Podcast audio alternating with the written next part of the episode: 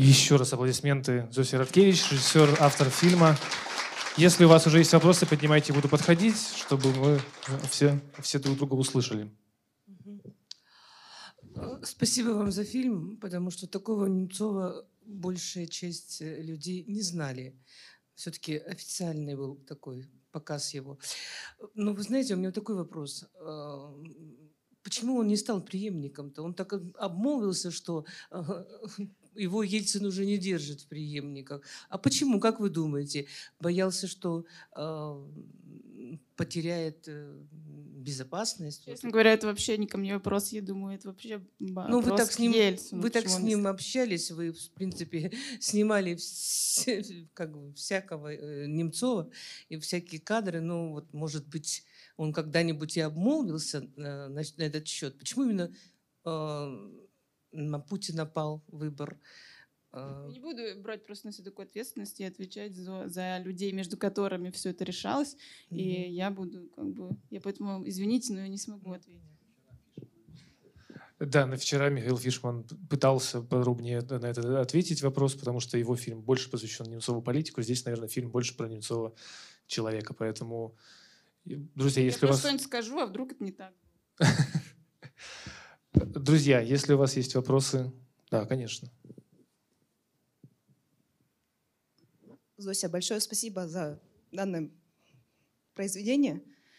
И я хочу узнать, ну, вы, получается, с Немцовым познакомились в 2012 году. 2012 году. Расскажите, как он раскрылся для вас как личность? То есть, вот.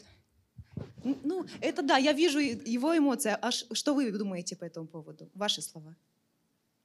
Ну, как, ну вот, вы же его, не, получается, не знали, вы сказали, что какой-то буржуй там Да, но я могу сказать, что как бы если так емко отвечать, что, конечно, мое представление до знакомства с ним и после это как бы небо и земля, что это, ну, я вообще не ожидал, что нам будет так весело и хорошо вместе, что получится такое. Ну, я изначально даже хотел комедию делать, и когда он был жив, я начала, я закончила съемки, три года я снимала и начала делать монтаж. И хотел сделать вот такую комедию про выборы в Ярославле, как кто друг друга использует для того, чтобы прийти к власти и так далее.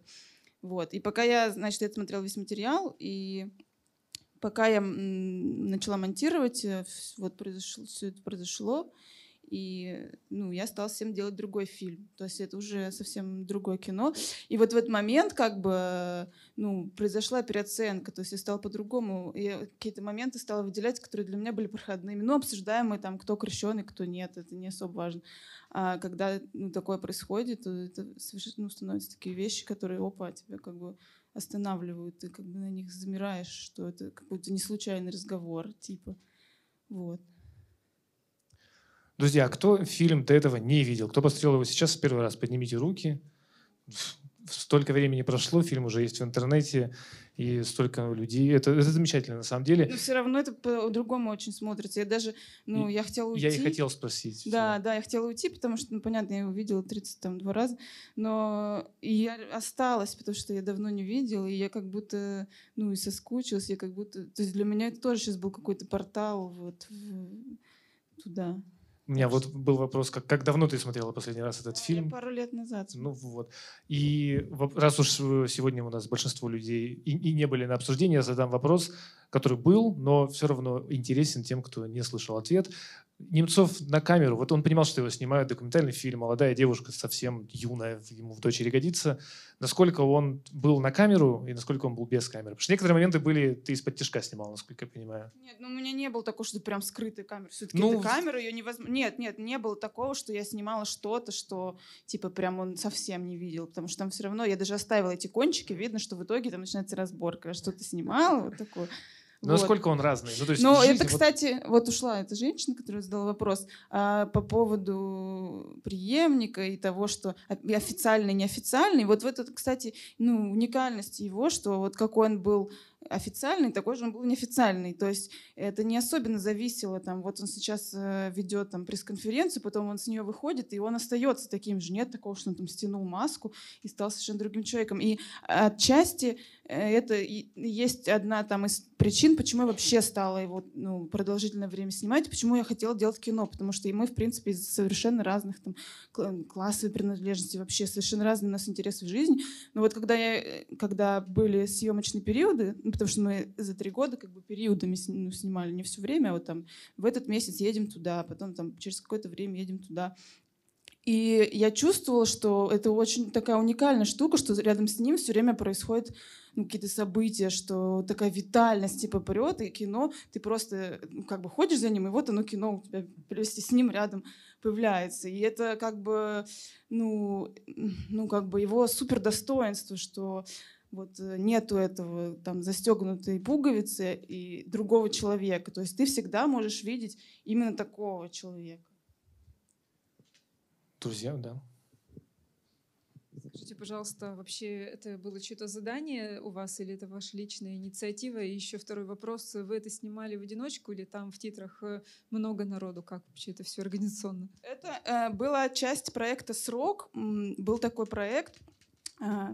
Саша Расторгуева, которого убили в э, Центральной Африке, вот, э, Паша Костомарова и Леша Пивоварова, они делали большое кино про э, оппозицию, про с 12 года до 14 они снимали.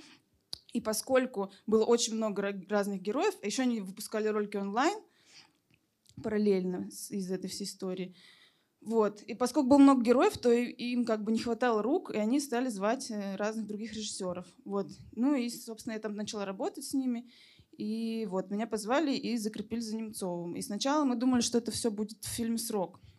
Но в итоге, значит, когда смонтировался «Срок», то оказалось, что Немцова они не включили, потому что он слишком яркий персонаж, он все тащит одеяло на себя, у них там про любовь, про революцию, а тут как бы приходит, ну, Немцов, и это совершенно все в другие... Ну, в общем, они решили от него отказаться, а мне было очень обидно, что столько, три года съемок, и никто этого не увидит. Это еще тогда он был жив. И, и вообще, и надо... В общем, Саша меня уговорил, потому что я сначала думала, что там нету никакой драматургии особенной. Ну, типа, ну, потом, ну как бы, ну, потому что там нет какого-то, что опа, у всех все обвалилось. Там все примерно на одной веселой, такой жизнерадостной ноте было. Вот. И я начала делать, ну, придумала вот эту историю про Ярославль. И вот, и так получилось э, кино. А второй вопрос забыла. А, да-да. Э, ну, поскольку это было вот три года, то эм, как бы были разные периоды. То есть, например, когда они приходят в гости, когда кадры, когда в гости к, к жене туда приходят, это Паша с Сашей ходили вдвоем. И на самом деле Uh, ну, можно даже заметить по манере общения, что как бы со мной он по одному общается, а вот как бы со взрослыми мужчинами он общается уже по-другому, там, ну, как бы это слышно. И у меня был большой, поскольку материала было очень много, то у меня был выбор э, на монтаже, как бы к чему больше склоняться к каким-то... Потому что там действительно важные вещи он говорил про Нордост, он рассказал прям такие интересные, ну, и важные, и важные для времени просто э, штуки, которые были очень длинные, но они очень важные. И при этом у меня были совершенно какие-то для меня лично важные штуки, как он ест там шашлычок, как он закусил вареньем чай, там, ну, как он там смеется, как он девочкам пристает, такое. И, и оно для меня перевесило, потому что мне было важнее показать, каким я его чувствую, и какой вот, какого человека мы потеряли, чем какого политика мы потеряли. Ну вот для меня.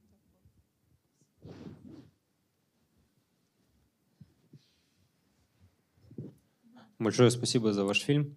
У меня такой вопрос, Зося, к вам. Человек не идеален. Что вы для себя отметили в Борисе Ефимовиче такое отрицательные какие-то черты характера? Ну, потому что они у всех есть, но Борис предстает таким, ну, чуть ли не святым за правду, за хорошее. Ну, по крайней мере, это мне так кажется. Ну, например, когда я показывала э, фильм в Европе, э, а он получил много всяких призов, за рубежом, то, например, всегда находится феминистическая группа, которая говорит, ну как так можно, зачем вообще с ним общались, он же сексист, он же не пропускает ни одной юбки, разве это идеальное качество? Ну, потом мне не кажется, что это идеальный человек. Это, он очень самовлюбленный, разве это хорошо? Но у меня задача была такая, мне хотелось как раз-таки, ну, потому что меня очень бесило, особенно сразу после гибели, что начали возводить вот такой типа культ э, Немцова. Ну, реально, это, ну, понятно, э, что все очень тяжело, да, что это большая потеря, но это не святой человек, э, и он, это живой человек. И для меня очень важно было это подчеркнуть, что это настоящий живой человек, который э, занимался политикой. Потому что, ну, был э, Борис Ефимович Немцов, а теперь это, как говорится, ну, мы его знали по фамилии, по имени, какие-то там в этих газетах, в информации в какой-то, а сейчас просто это настолько живой человек, то, что вы показали, то, что вы сделали. Это на всю жизнь останется Борис Ефимович теперь вот такой, какого вы нам его показали. Это такого дорогого стоит, что просто вы умница, вы молодец. И я желаю вам вот в работе, чтобы у вас все шло как надо. Как он говорит, как он говорит всегда. Где-то, может быть, немножко лишнего, где-то, может быть, играет вот так вот. Но вот это теперь в памяти на всю жизнь.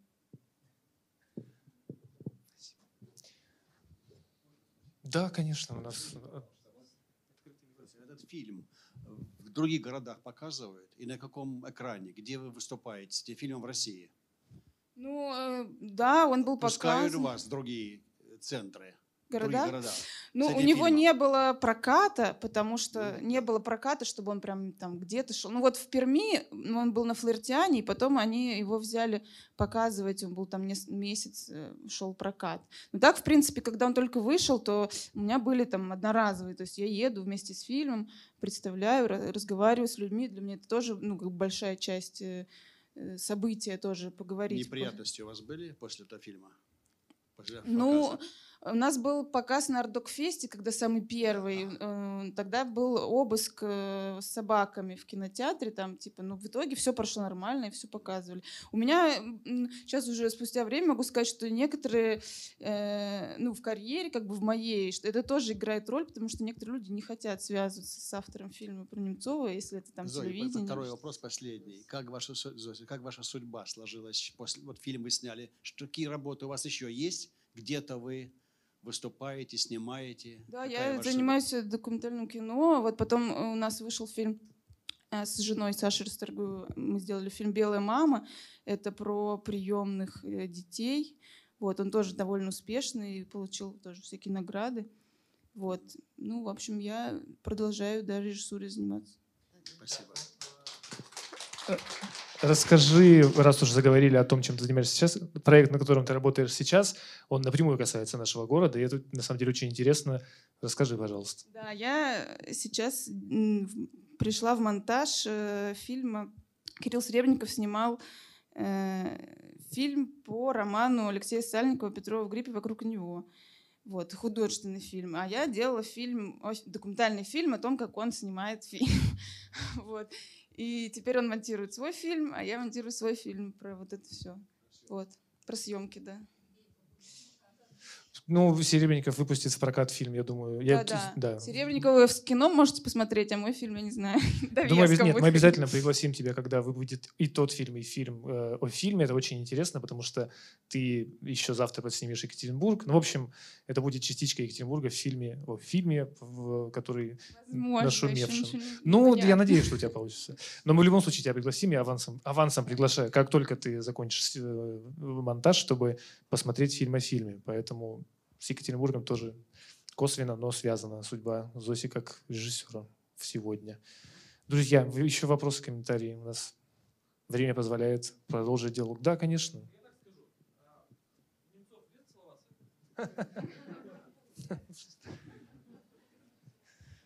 Вас весь фильм беспокоил?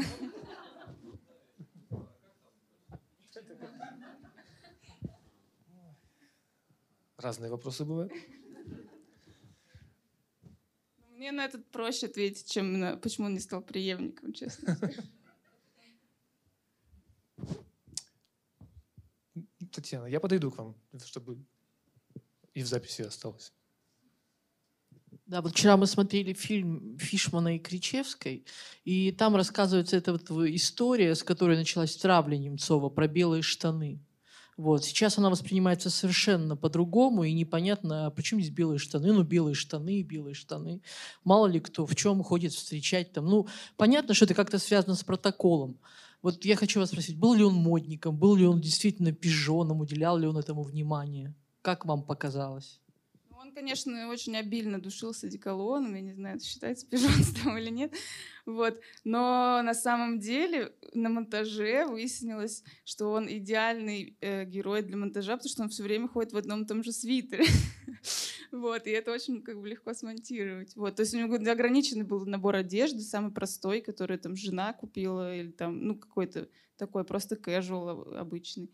Вот, и, я бы не сказала, что... Хотя изначально, когда я э, не была с ним лично знакома, вот у меня как раз было такое представление, что это какой-то пижон, да вот, там, типа, белые рубашки, ну, как бы. Оказалось, что это вообще не важно для него, что он э, ну, не, не- не заморачивается.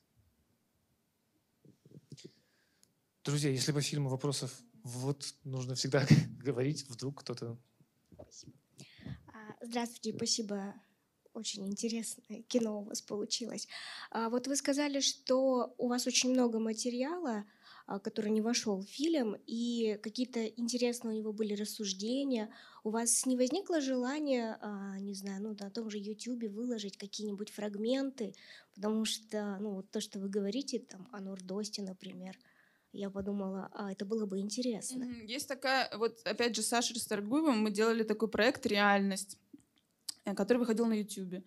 И э, я, то, что не вошло, ну, как бы я делала вот эти короткие какие-то ролики, они есть вот в этом проекте «Реальность» на YouTube. Там есть, если вы напишете «Проект Реальность», и там будет плейлист, можно выбрать плейлист Борис Немцов, и там будет куча роликов, которые примерно 40 минут все вместе составляют. Там есть и про Нордост, и какие-то повторы тоже из фильма есть. Ну, в общем, как, ну, как бы, как то, что смотрибельно более-менее, потому что люди, к сожалению, не смотрят в больше 12 минут какие-то такие штуки, а это все-таки черновой материал. Вот, мы выкладываем. Проект «Реальность». Реальность, да. В интернете это есть в открытом доступе. Да, да, да.